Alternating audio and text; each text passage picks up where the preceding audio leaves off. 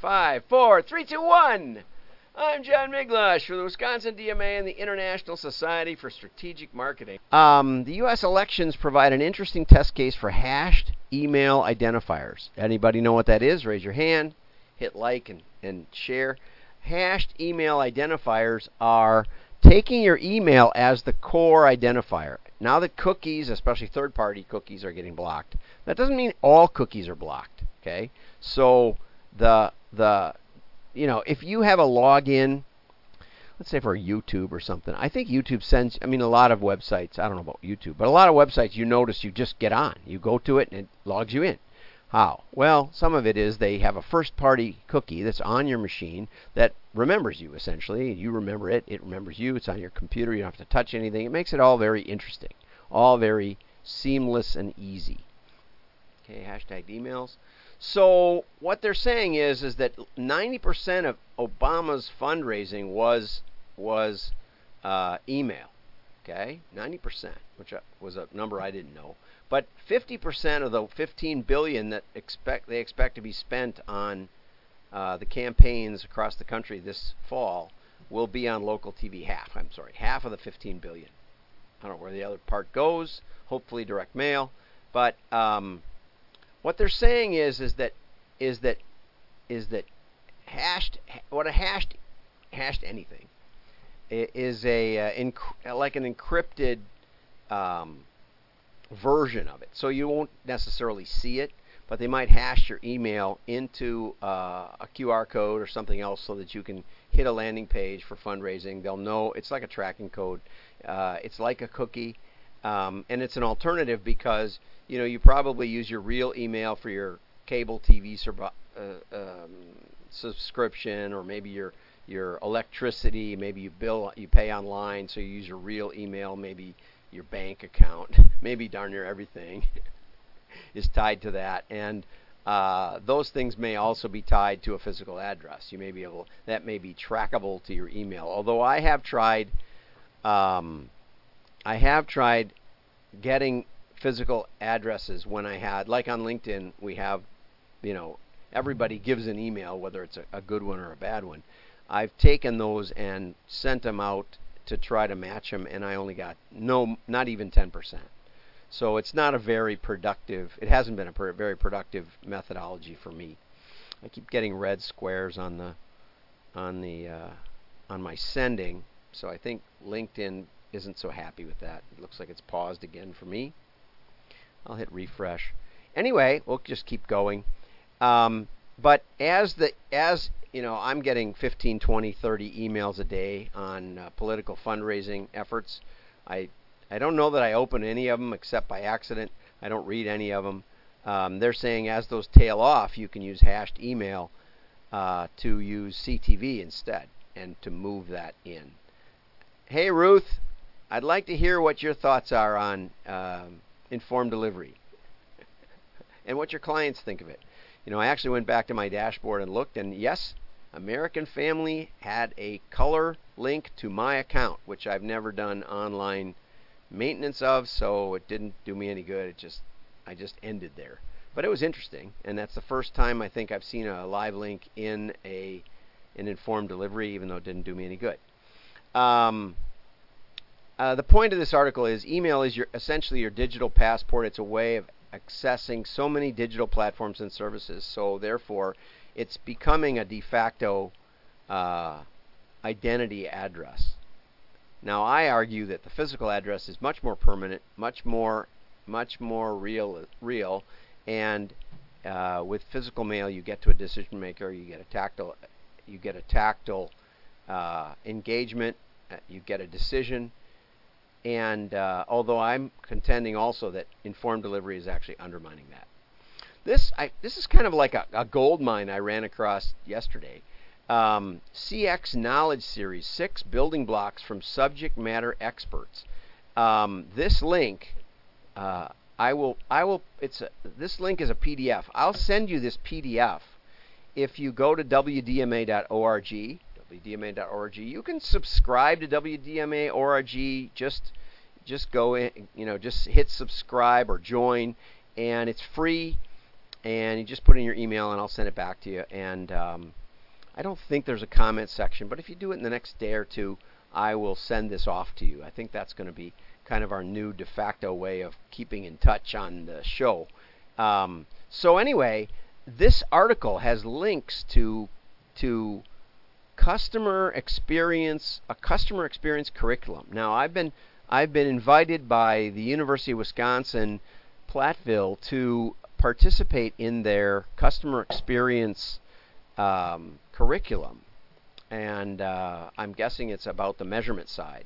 But I and while I have a lot of experience in that area, I'm going to go down here and read this part and download this from the PDF. You see how my my cursor, I don't know if you see that, but my cursor hits uh, changes to a finger. If you click on it with oops, if you click on it with the finger lit without the without the uh,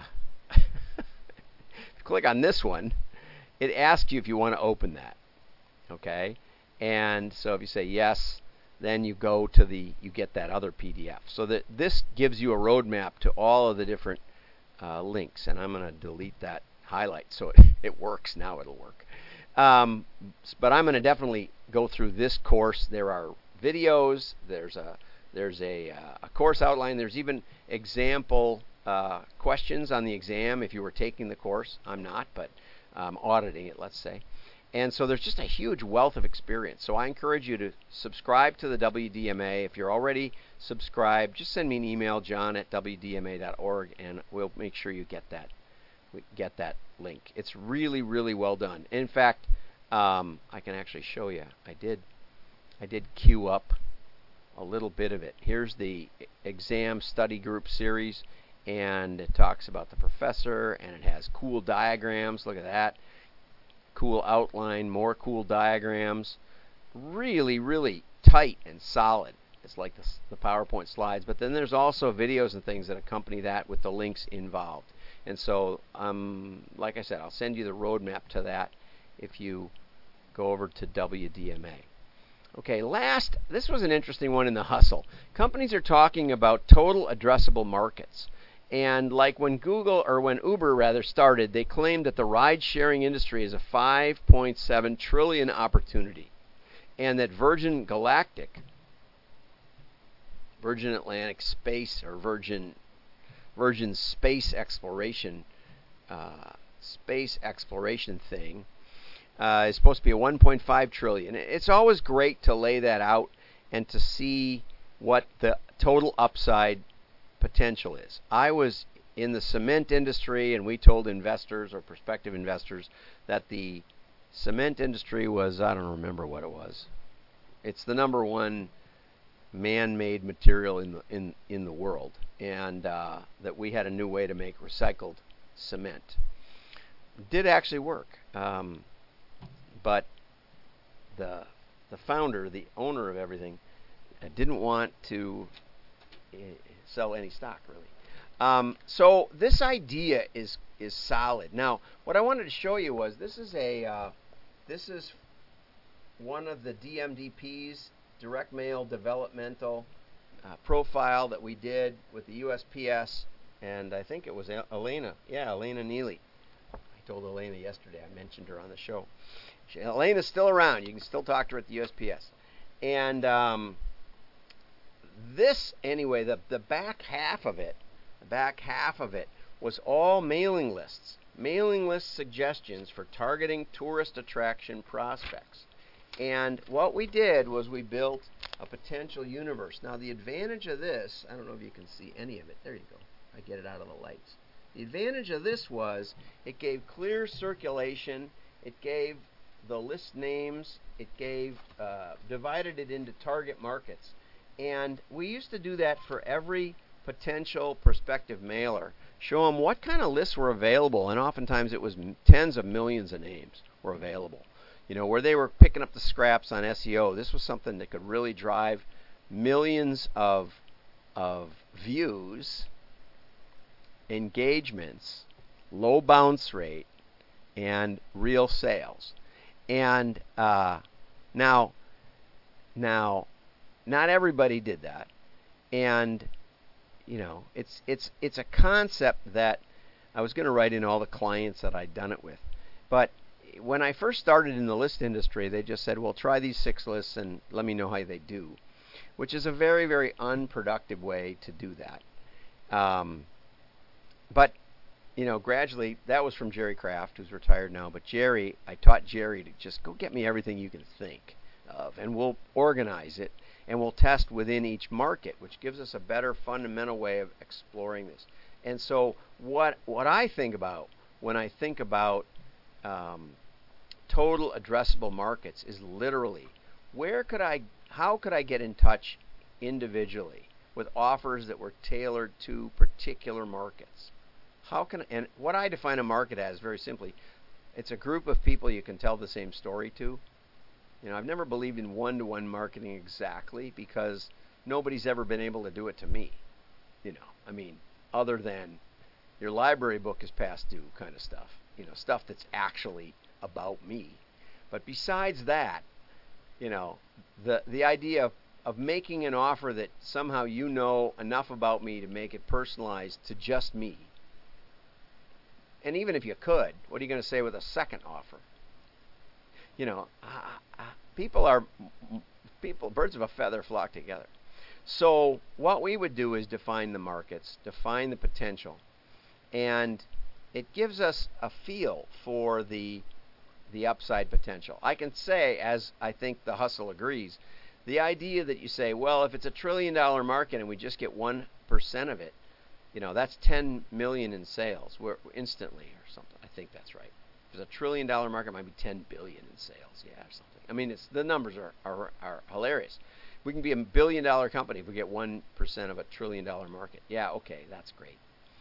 Uh, but it doesn't work. No, a trillion is a thousand billion. So one percent of a trillion is 10 billion. So that's a big number. But uh, it doesn't work that way. You know, the biggest guy gets half of it. The second biggest guy gets half of that. The third biggest guy gets half of that. And if you're not in the top five, you know, you're not going to get, you may not get anything. That's the way it works. That's the way the real world works. The Pareto principle. It works across the universe with the size of stars, the size of galaxies, the size of people, almost everything. It's never been false in my experience, ever, anywhere. So don't focus on equity of outcome. Focus on equity of opportunity. And the first thing you want to do when you start thinking about getting into a market or changing market channels, exploring new market channels, is think about how can we use this channel to reach people we aren't able to reach in another way. That's what the hashtag email was saying.